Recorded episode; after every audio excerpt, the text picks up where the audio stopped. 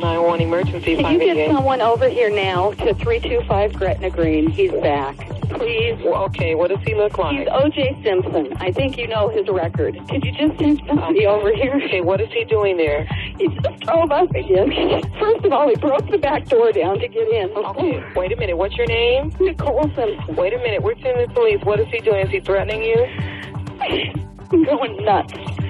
You're going to hear him in a minute. He's about to come in again. Okay, just stay on the line. I don't want to stay on the line. He's going to beat the shit Wait a minute. Wait, just stay on the line so we can know what's going on until the police get there. Okay, Nicole? Uh-huh. He went home. Now he's back. My kids are upstairs sleeping, and I don't want anything to happen. Calling unit your domestic violence at 30 Cartier 320 South Gretna Greenway. The suspect is now entered in the Okay, the kids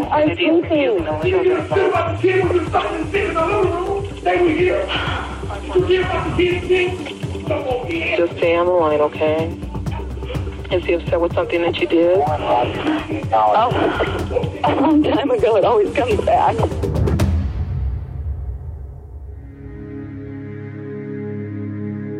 OJ, I think I have to put this all in a letter. A lot of years ago, I used to do much better in a letter. I'm going to try again now. I'd like you to keep this letter if we split, so that you'll always know why we split. I'd also like you to keep it if we stay together, as a reminder. This letter, written by Nicole Simpson to OJ, was found in her safe deposit box after she was murdered. Right now, I am so angry. If I didn't know that the courts would take Sydney and Justin away from me if I did this, I would fuck every guy, including some that you know, just to let you know how it feels. I wish someone could explain all this to me. I see our marriage as a huge mistake, and you don't. I knew what went on in our relationship before we got married. I knew after six years that all the things I thought were going on were. All the things I gave into. All the I'm sorry for thinking that. I'm sorry for not believing you. I'm sorry for not trusting you. I made up with you all the time and even took the blame many times for your cheating. Now, I know this took place because we fought about it a lot and even discussed it before we got married with my family and a minister. Okay, before the marriage, I lived with it and dealt with it, mainly because you finally said that we weren't married at the time. I assumed that your recurring nasty attitude and mean streak was to cover up your cheating and a general disrespect for women and a lack of manners. I remember a long time ago, a girlfriend of yours wrote you a letter. She said, Well, you aren't married yet, so let's get together. Even she had the same idea of marriage as me. She believed that when you marry, you wouldn't be going out anymore.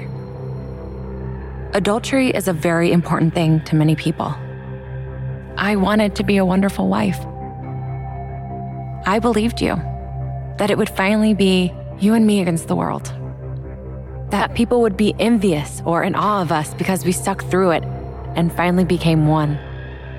A real couple. I let my guard down. I thought it was finally going to be you and me. You wanted a baby, so you said. And I wanted a baby. Then, with each pound, you were terrible. You gave me dirty looks of disgust, said mean things to me at times about my appearance, walked out on me, and lied to me. I remember one day my mom said, He actually thinks you can have a baby and not get fat. I gained 10 to 15 pounds more than I should have with Sydney. Well, that's by the book. Most women gain twice that. It's not like it was that much, but you made me feel so ugly. I've battled 10 pounds up and down the scale since I was 15. It was no more extra weight than was normal for me to be up. I believed my mom. You thought a baby weighs seven pounds and the woman should gain seven pounds. I'd like to finally tell you that that's not the way it is. And had you read those books I got you on pregnancy, you may have known that.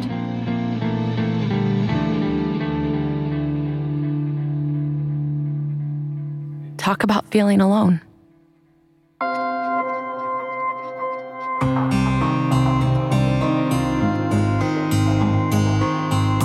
This is Confronting OJ Simpson. I'm your host, Kim Goldman.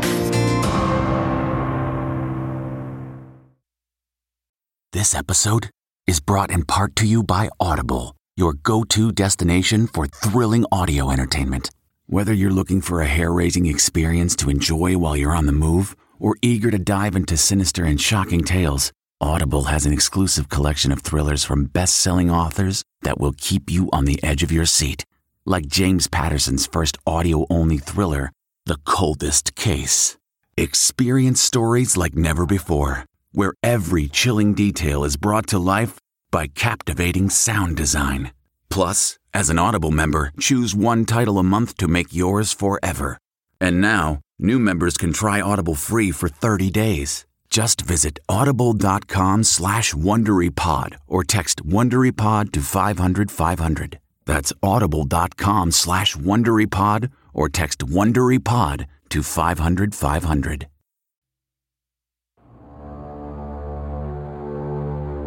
During the trial, witnesses testified to the abuse. It was heartbreaking, starting with Nicole's sister, Denise Brown.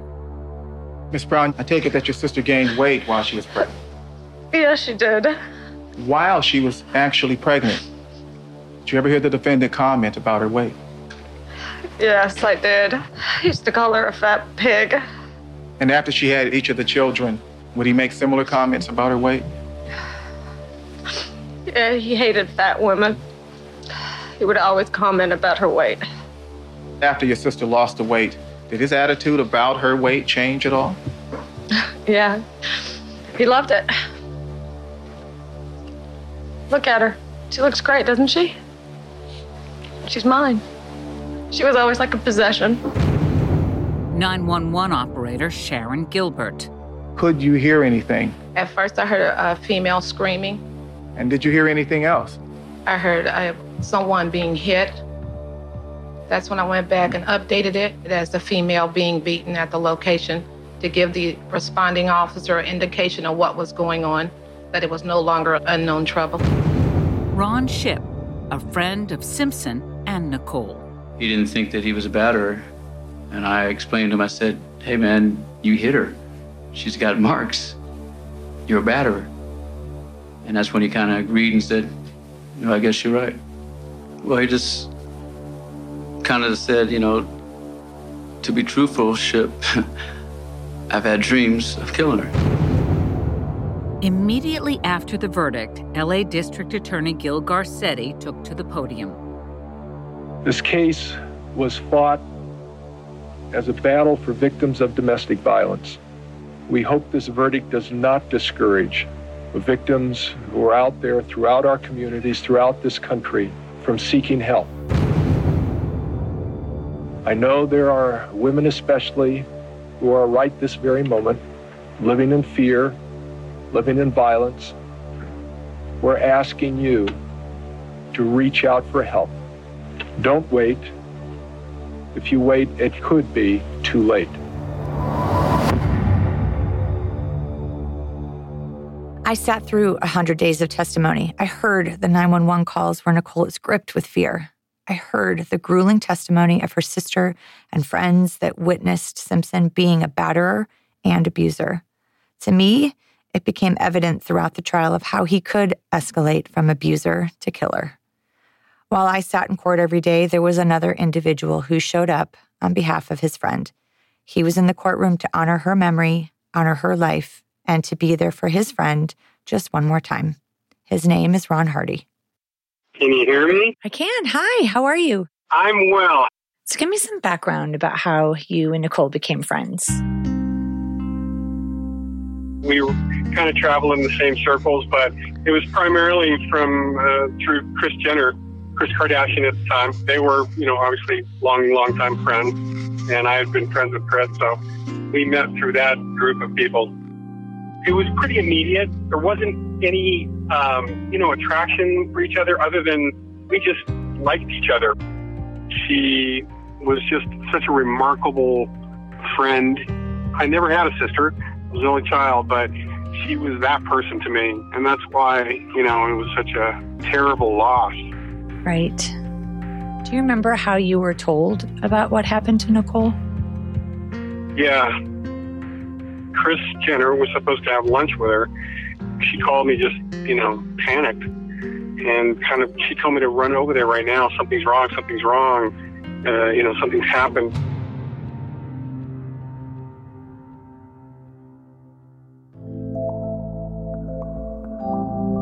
She's dead. She's dead. I'm like, what are you talking about? I just gotten out of the shower and I, I put my clothes on and went over there. And just shortly after, uh, the coroner had left, and you know, obviously I saw the blood. And then I just, you know, I sort of broke down. I couldn't even process the information that my eyes were giving to my brain. For the first few days, everybody thought it was me. They didn't get to the Goldman part; they just got to the Ron part. So I got a lot of calls in the, in the first few days, making sure I was even my parents, you know, making sure I was okay and uh, that I was not him. Did you ever meet my brother? No, he lived probably maybe two houses to the east of me. Who knows? Maybe I've seen him a million times, but I just didn't know him. Yeah, we used to get calls and comments that my brother deserved what happened to him because he was sleeping with the married man's wife. So we all know that's not the truth. But how do you, as her friend, respond to those kinds of rumors about Ron and Nicole that night? I mean, just because she had candles burning with a bathtub going? Quite frankly, Nicole lit candles on days that ended with a Y. It wasn't necessarily because there was a special guest. It just who she was. She took a bath every night and she lit candles. That was just a ritual. And how hard was it for you to listen to the defense go after her lifestyle and choices as a 35 year old single woman? I mean, they went after her pretty hard. Yeah, they did. I found myself just really insulted by the insinuations of it. You know, don't doll it up and make it sound like she was a whore. Right. What always bothered me when they were talking about Nicole's partying and drugs and stuff was the insinuation. I mean, that, Oh, okay, so let's just pretend that they were into snorting cocaine. Does that mean that they should be murdered? And so I kept thinking all these times that they're trying to make them out to be less than human as a justification to what happened. I just have never been able to let that go. It was like, oh my God, this is coming after you're showing their mutilated bodies and all the torture they went through.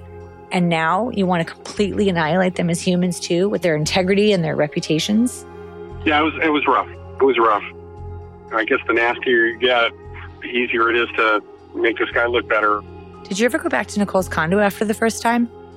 You know, I just kind of kept busy with them, the family, trying to help them out as much as possible. And the next day, Tuesday, we all kind of met at the house and you know, that was the day where I had to go, go grab a hose and clean some stuff up because I just didn't want that out there anymore. Holy shit, you cleaned off the walkway?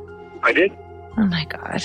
I'll never forget, I saw a little boy with one of those portable, you buy it at the store, Instamatic cameras, yeah. standing on the curb taking pictures of it all. I didn't want to draw any more attention to it than it needed to be, but yeah, we got a scrub brush and you know a broom kind of thing and a hose and and to the credit of the LAPD, they told me later on they said they were really sorry that that's typically something that they request the fire department to do, and it just was such a circus that nobody really got around to doing that. And everybody was freaked out about evidence and didn't want to do anything to mess that up. So, oh but by God. the time they cleared the scene, they just forgot. Both Ron and Nicole were buried on Thursday. How was Simpson's behavior at the funeral? Thursday at the funeral, I mean, he was weird. I remember going in with the guys and then him coming up, and he was very, he was completely doped up for sure. Did he shake your hand? Yeah. I mean, very, very sheepishly. very, uh, you know, kind of out of it. Yeah. You know, and he said, Yeah. thank you for being her friend or something along those lines. And I remember thinking, are those the hands that are responsible for this? Because it was just all starting to swirl around the whole thing. I'll never forget that. And then I remember seeing the bandage on the other hand. So, what was Nicole's funeral like? Did a lot of people speak? It was packed, and a lot of people spoke. And then when we all went to Orange County, as soon as he got to uh, the Brown's house, he had gone into the house with AC. Wait, AC Cowlings? Yeah, he switched clothes with him, come out, and got him into another car, and off he went. Left his family there, left, you know, her family, obviously, left all of us. And he left his kids there. Yeah. Who does that? You and I became close throughout the trial because you were there so much. Why was it so important for you to be there? The family couldn't be there every day because they were so far away and it was just impossible for them. I had the opportunity to. In the back of my mind, I kept thinking she would have done it for me. I felt that it was important to have him know that I was there Yeah. because if there wasn't anybody there, then maybe he's feeling just a little bit better about life. And that didn't settle with me. So I'm, I went to kind of dig it in a little bit more than anything. You know, I wanted to ask you this question for a long time. I don't know if you remember um, a photograph out there of him putting on the gloves with you and I sitting behind him. Yep. In that very moment when they took that picture, I was saying to you, have you ever seen somebody try to put socks onto a two year old that doesn't want to have his socks put on? Who is buying this? Right. And Johnnie Cochran, you know, preaching. How hard is it to see what's going on? Blood on his stuff, blood in his car, blood at the house, blood, blood, blood, blood, blood, blood, blood. How hard is that to figure it out? And then I saw that blood drop on the back gate that Tuesday morning when I cleaned up the blood, and then nobody else said anything about it. There was a blood drop on the back gate on the very bottom, kind of about where the dryer vent was. That was his as well, and they said that it was planted. It wasn't in the original photos, and it was planted. But I said, no, I saw it on that Tuesday morning. Now, you may remember that the defense used the delay in collecting blood from the gate at Nicole's home as part of their police conspiracy theory. Did you perform any tests to determine whether or not a blood stain placed on a metal gate and left exposed to the outside for three weeks, whether there would be any degradation or loss of EDTA? No, I did not. Ron Hardy's story seems to debunk that conspiracy theory.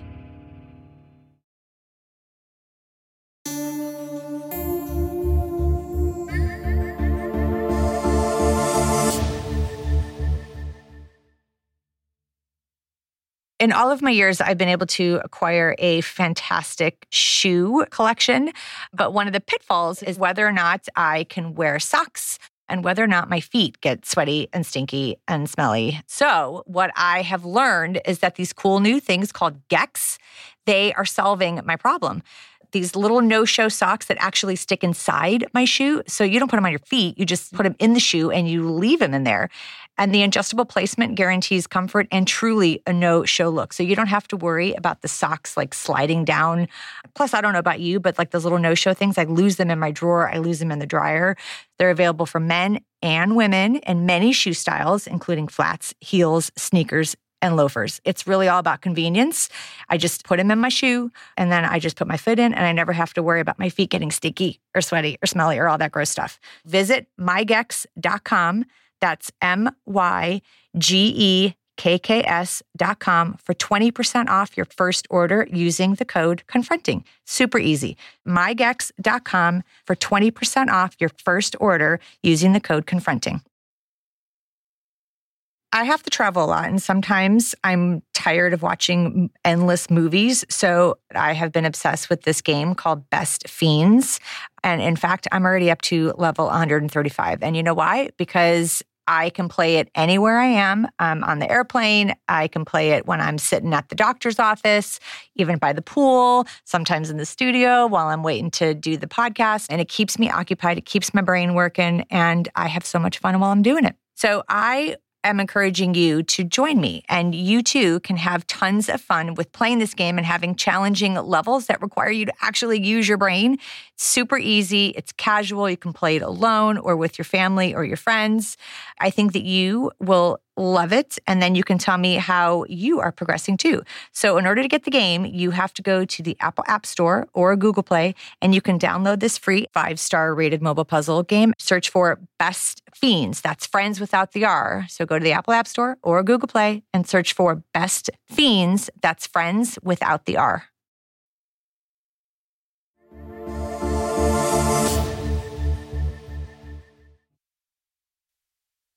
Ron, we all found out at the trial how much abuse Nicole had endured both during and after her marriage.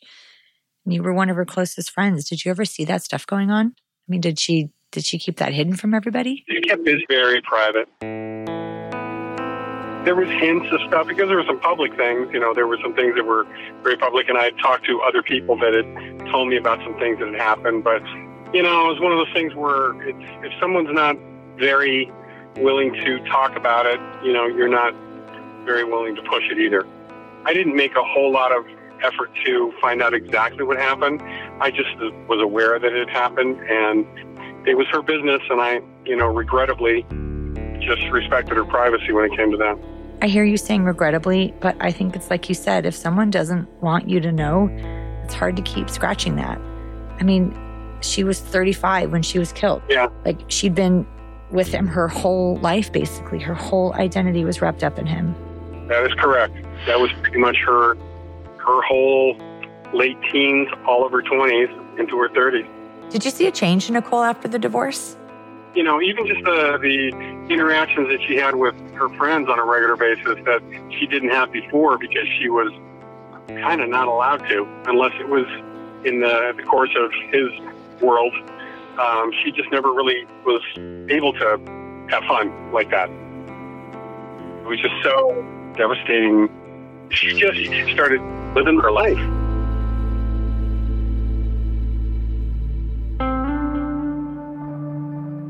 Ron, you were someone that meant a lot to me during the trial. You're a good dude. I feel the same. You guys were very gracious to me. And whether you said it or not, I, I did feel that I had your trust and you knew that I had your back. Thanks so much. You're welcome. I hope to speak to you soon. Okay, be well.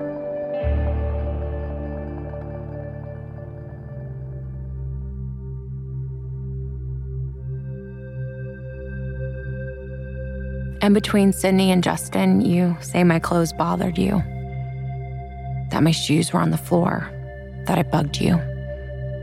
Wow, that's so terrible. There was also that time before Justin, and after a few months, Sydney. I felt really good about how I got back into shape, and we made out.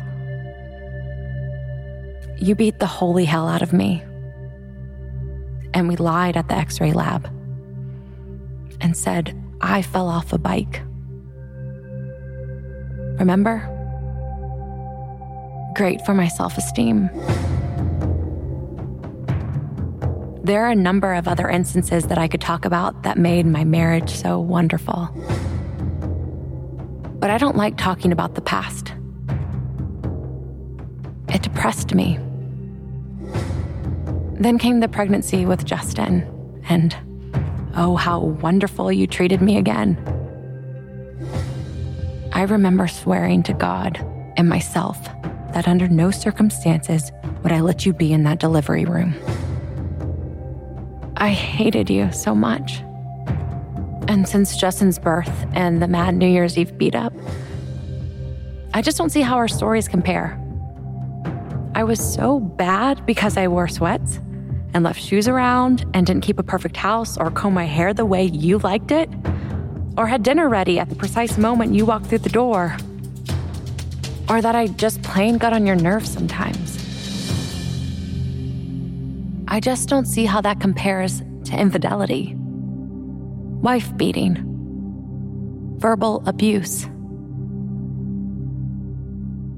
I just don't think everybody goes through this. And if I wanted to hurt you, or had it in me to be anything like the person you are, I would have done so after the incident, but I didn't even do it then. I called the cops to save my life, whether you believe it or not. But I didn't pursue anything after that. I didn't prosecute, I didn't call the press, and I didn't make a big charade out of it. I waited for it to die down and asked for it to. But I never loved you since, or been the same. It made me take a look at my life with you. My wonderful life with the superstar. That wonderful man, OJ Simpson. The father of my kids. That husband of that terribly insecure woman. The girl with no self esteem or worth. It certainly doesn't take a strong person to be with a guy like that. And certainly no one would be envious of that life. I agree. After we married, things changed. We couldn't have a house full of people like I used to have over and barbecue for because I had other responsibilities. I didn't want to go to a lot of events. And I'd back down at the last minute on functions and trips. I admit, I'm sorry. I just believe that a relationship is based on trust. And the last time I trusted you was at our wedding ceremony. It's just so hard for me to trust you again. Even though you say you're a different guy, that OJ Simpson guy brought me a lot of pain and heartache. I tried so hard with him. I wanted so to be a good wife, but he never gave me a chance.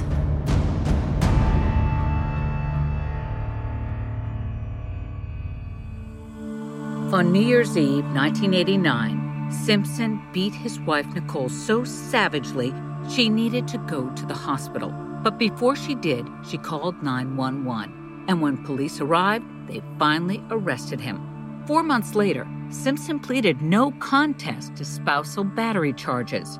Prosecutors wanted Simpson to do a month of jail time and undergo an intensive year long treatment program for men who batter their wives. However, the judge overruled prosecutors and Simpson received no jail time. The judge also changed the counseling requirement. Here's Kim with Lisa Fox, the advocate assigned to Nicole's case 30 years ago.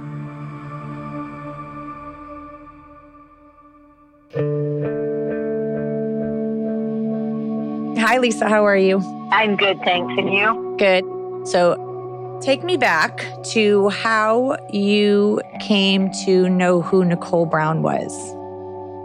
At the time, I was part of a pilot program to have advocates in the city attorney's office who would sit with victims in our office while they were waiting to go to court or who would walk them across to court so that if they didn't want to be in the, you know, eye line of, of the abuser, they didn't have to be, that kind of thing.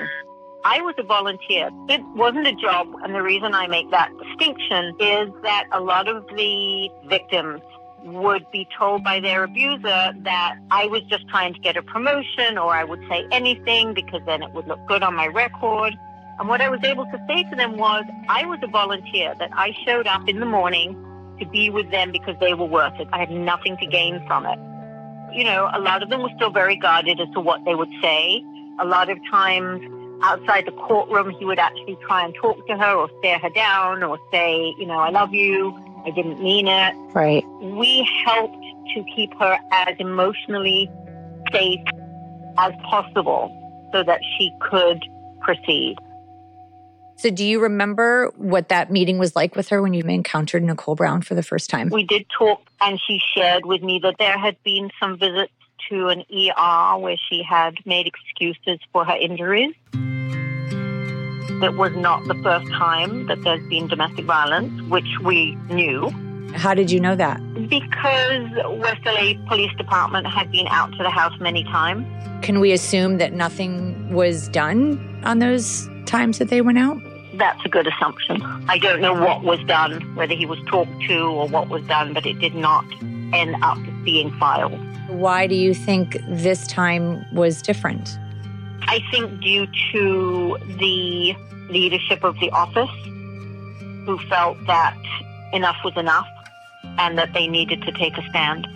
And for her, there was an issue of the shame to her children.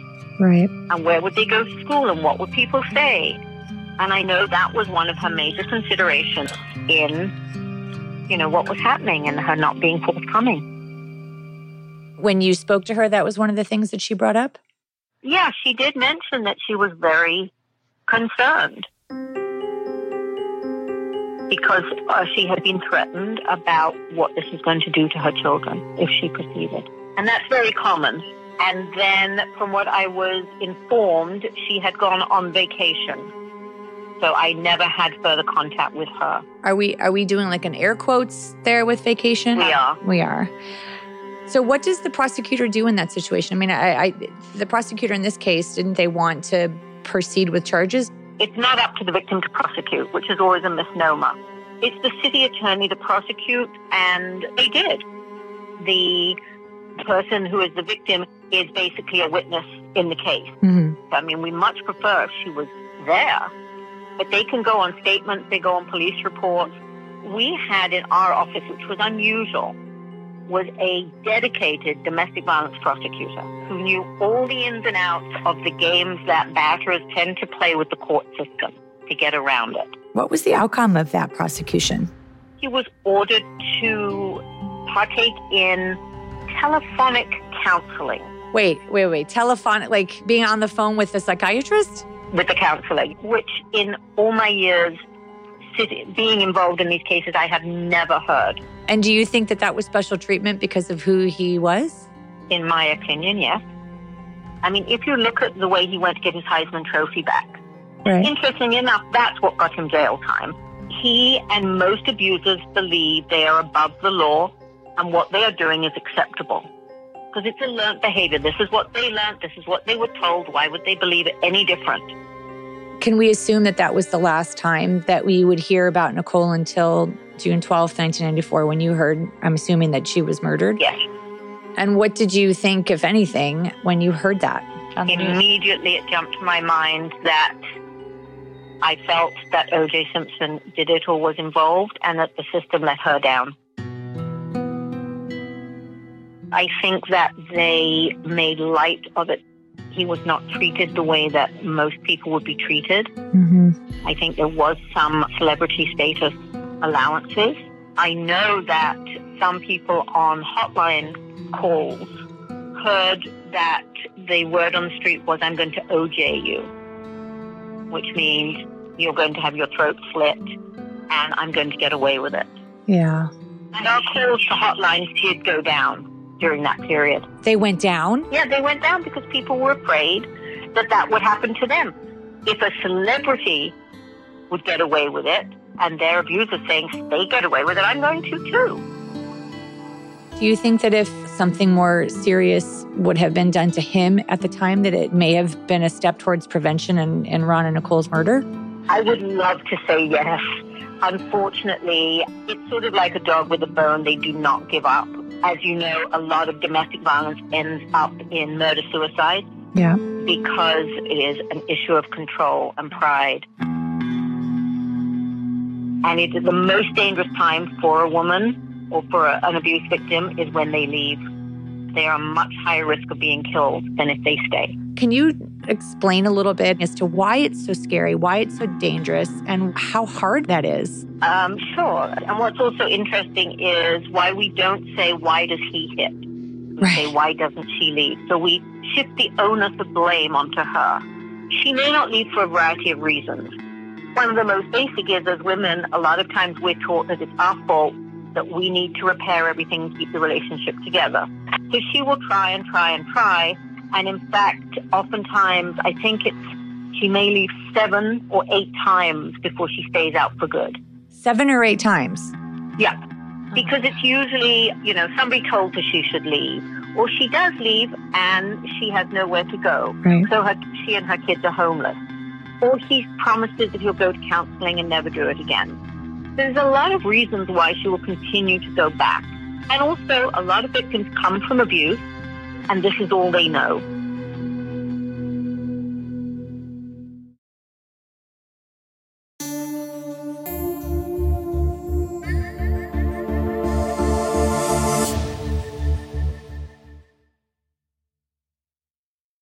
They seem like a friend or even family. You trust them with your life. But behind the promises of fame, success, and riches beyond your wildest dreams, it's just another scammer trying to cheat you out of your life savings. I know our family, we've certainly experienced our fair share. So every week, the Parcast original con artists dives into the psychology of hustlers and swindlers and fraudsters to share with you the greatest cons of all time. Con artists, they come from different walks of life, and this podcast covers them all. Remember Theranos founder and CEO Elizabeth Holmes? She grew her company to a value of 9 billion bucks despite the fact that its flagship technology didn't work. What about Bernie Madoff, who operated one of the biggest Ponzi schemes of all time, conning thousands of clients out of a combined $65 billion? So if you listen to Con Artist, it'll teach you how to spot the con before it finds you. So please go and search for and subscribe to Con Artists on Spotify or wherever you listen to podcasts. Again, search Con Artists or visit parcast.com slash con artists to listen now.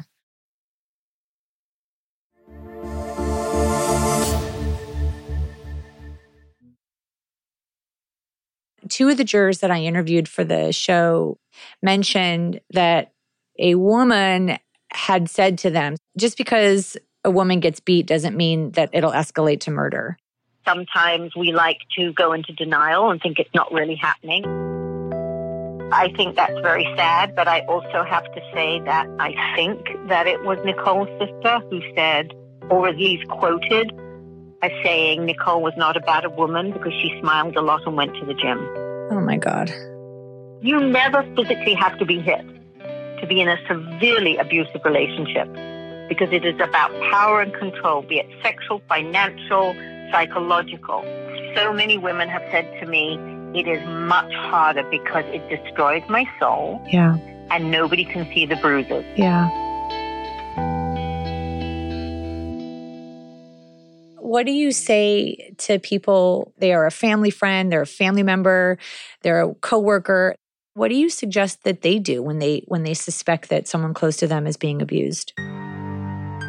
I would suggest that you have a safe word with that person so they can just call you and say donut and you know call the police to my house. We suggest starting to take out your important papers, uh, birth certificates of the children, um, insurances, anything important, and leaving a copy with a trusted friend because if you choose to leave, you may destroy everything and you will need some of those documents. It's sort of like fire protection. You don't Right. want all your important valuables in one place. Right. And we don't have to push it that we play into the isolation when we avoid the conversation. And that's what batterers depend on is isolation. So, do you think that, okay, taking us back to the early 90s when Nicole and Ron were killed in 94, do you think that we were educated enough as a society to understand how dangerous domestic violence was? I don't think we were educated then. I don't think we're educated now. Which is why I'm very thrilled that you're doing this episode. I think another piece is I'm curious why no domestic violence prosecutor was brought in even as a consultant. Marcia was not a dedicated domestic violence prosecutor, neither was Chris Darden. You know, if we want to bring up the issue of domestic violence, then I think it certainly could not have hurt and maybe could have helped. The reason I'm asking is because it, the jury seemed to dismiss all of the testimony around domestic violence. I don't think they were going to look at him and think that he could have hit her a couple of times and that could have escalated to murder. Right. Well, why would they? When you are not involved in it, you can't believe it. You don't think somebody will give up their entire life just to stalk their partner. You cannot believe some of the things that actually go on in the mind of an abuser. Yeah. And so I absolutely feel that it should have been a, a much larger part of the prosecution, and I was shocked that it wasn't. The main reason I believe that she was killed was because of the domestic violence. And he saw her leaving, and therefore she was in that da- most dangerous period of most battered women being killed. And so we need to learn to have these hard conversations. Right. Because that's what true friendship is about. And I think that's what will really support and help victims in the future. I hear you and I agree. Sometimes we just need to be a friend even when someone isn't asking us to. We need to have those difficult discussions. Um, sometimes it's better to risk the relationship if it means saving someone's life. I really appreciate, you know, you taking this educational opportunity out of what was a terribly tragic situation for, for you personally and also for Nicole. Lisa, thank you for sharing your memories and your insight with me. You're welcome. Thanks, Kim. There was a glimmer of light in the darkness of this case. It forced the hand of policymakers to look at domestic violence and to take real action. Esta Soler was a key figure in reform and advocating for victims of abuse. Esta, you are the president of Futures Without Violence. We didn't talk much about domestic violence before this, so uh, can you explain to me how domestic violence cases were handled before Nicole's murder brought it to the forefront? It was very, very, very private. Being part of the DA's office, but also in working with folks at General Hospital, I was seeing women coming in with serious injuries. And at the time, it was the 80s, so I had my Polaroid camera and I would take their picture mm-hmm. and then give them the picture and by having them you know look at the picture it was really making what was invisible visible yeah. and if they chose to go to trial they now had the evidence that they needed it made a difference in the court, and it made a difference for the women themselves to actually see the record of what had happened to them. Directing your attention to Nicole's left eye, do you see an injury there at her left eye? Yes, I do. When was the first time you saw this photograph? I saw this in her bathroom drawer. When I opened up her bathroom drawer. She showed the photograph to you? No, I just saw it in the drawer and I took it out and I looked at it. And did you show the photograph to her? Yeah, she was standing right there with me. And did you and she discuss the photograph? Yes, we did. Judge Ito ruled that this photograph, which was found in Nicole's bathroom and shown to Nicole's sister Denise while on the stand, was not admissible in the trial, stating there was no foundation for it in this case. The other photographs found in her safe deposit box, however, were admitted as evidence. Ms. Brown, showing you what has been marked People's 10 for identification. Is that a photograph of your sister, Nicole?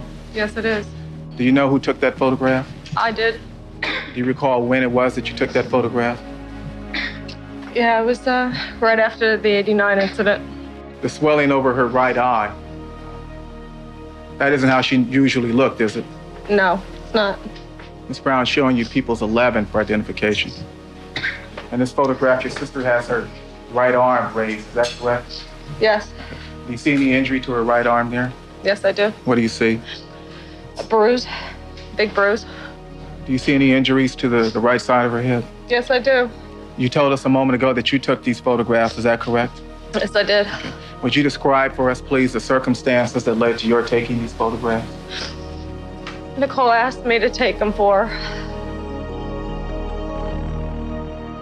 So, in the past 30 years since you started, what has changed for the better? What we saw over the years was if you created the supportive system within the law enforcement and judicial system, and people felt supported and they had an advocate, they were much more likely to go forward than if they didn't the typical line out there was, oh, she's just going to drop the case. Why should I bother? And I said, no, put some resources in place, put really strong, trained, skilled advocates, you're going to see a lot of people who stay with the case because they want the violence to stop. One of the things I've heard you say before is that movements are about moments. And I feel that Ron and Nicole's murder was a moment. No question. Movements are about moments. And that was a critical moment. And it was a tragic moment. I get it. I understand that my brother and Nicole's murder really brought everything to the surface.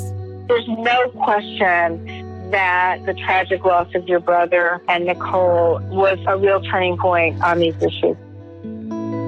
Do you think professional sports organizations aren't doing enough to combat what's going on within their culture? I mean, a while back I did some research and I had like 15 pages lists of NFL players that were accused or convicted of sexual assault, battery, domestic violence, and not a lot seems to be done about it.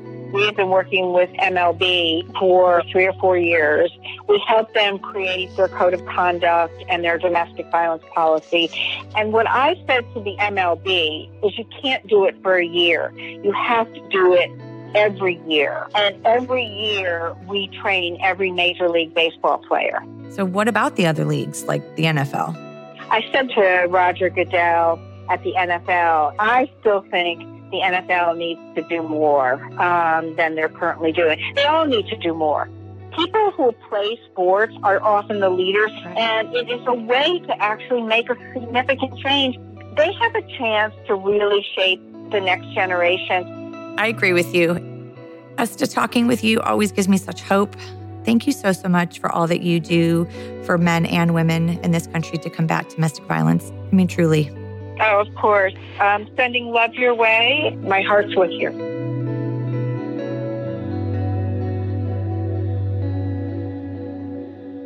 Okay, Kim. Well, we wanted to talk about this aspect of the story because you have said to me that it seemed like there were people in Nicole's life who knew about the abuse and didn't intervene. And perhaps if they did, Nicole and Ron would be alive today.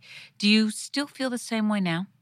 I think I've tempered some of those feelings because I understand a little bit better about what happens to um, people in the periphery and people that are embroiled in domestic violence relationships. But I think way back then, I was a little upset that nobody intervened on her behalf. And I carried around a lot of angst towards those closest to her that didn't step in. But I, I, I think I have a little bit more understanding and compassion for it now. The Domestic Abuse Hotline is an incredible resource. If you need help, know that you're not alone.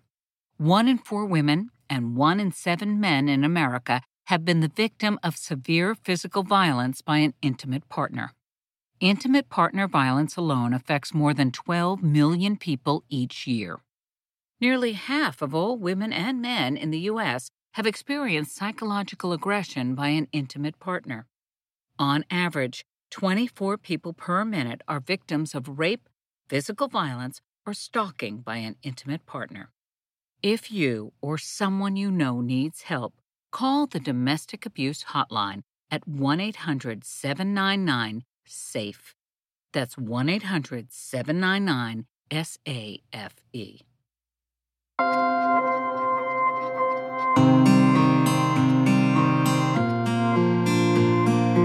On the next episode of Confronting OJ Simpson. Ron, this is Jeffrey. I'm hoping it's not you. I'm trying to get a hold of your parents. Love you, man. It's hard to understand why. Why are you here and not him? Ron, it's Patty. I just talked to Jeff. I need to talk to you, and I'm not sure if what I'm hearing is right. I am so much stronger, and I'm really proud of the fact that I'm standing and I can face the world. And at the end of the day, I get to know Ron a little bit through you. Thank you. This is uh, Todd calling again. If anybody gets this message tonight, uh, if you could call and, and uh, let me know exactly what might be happening. Can't wait for the next episode of Confronting OJ Simpson? Listen to episode 10 right now and ad free when you sign up for Wondery Plus at Wondery.com slash plus. That's W-O-N-D-E-R-Y dot com slash P-L-U-S to hear episode 10 of Confronting O.J. Simpson. Want to know more about the Confronting podcast? Please follow us at, at Confronting Pod on Instagram, Twitter, and Facebook for photos, additional content, and discussions about the podcast. We are all confronting something, and I look forward to continuing the discussions from our episodes over social media with all of you. If you enjoyed this one, please subscribe to Apple Podcasts, Spotify, Stitcher, Google Podcasts, or wherever platform you listen to podcasts. Thank you for going on this journey with me. We'd also like to learn more about you, so please complete a short survey at wondery.com slash survey. That's wondery.com slash survey. You'll have an opportunity to tell us what you like about the show and what you'd love to hear in future episodes. Confronting OJ Simpson is executive produced by me, Kim Goldman, and my co host, Nancy Glass, along with executive producers Ben Federman and Andrea Gunning, supervising producer Carrie Hartman, produced by Julie Clark and Chris O'Ryan. Story producer, Tony Davis. Audio editing done by lead editor Matt Delvecchio and editor Dean Welsh. The archive, research, and production team includes Jamie Richard, Megan Paisley, Jessica Little, and Brianna Fars. Other members of the production team include Kenny Kohler and Mark Downing. Bart McCatchy was the post supervising producer. Audio mix done by Dave Saya, assisted by Dale Epperson. Music and original composition created by MyBit Music. And special thanks to Laurent Joven at My Great Sound. Confronting OJ Simpson was produced by Glass Entertainment Group in partnership with Wondery. Some material, including court testimony, was edited for time. Answers for Claudia, a new podcast available exclusively on Wondery Plus, explores a 15 year old mystery the disappearance of Claudia Lawrence on March the 18th, 2009. Claudia was a seemingly happy 35 year old when she vanished without a trace. There was no crime scene, no CCTV of Claudia leaving her home, and no body found. She simply finished her shift, phoned her mum for a chat, and was never seen again. Claudia's mum Joan is now 80 years old, and she thinks this might be her last chance to find answers. I'm journalist Tom McDermott, and when I offered to help Joan, I had no idea what was in store. In Answers for Claudia, I speak to the people who knew Claudia, interview past suspects, and investigate the rumours and theories that surround this case. Why are the residents of the village Claudia lived in still so frightened? And what can we find out about the people who were closest to Claudia?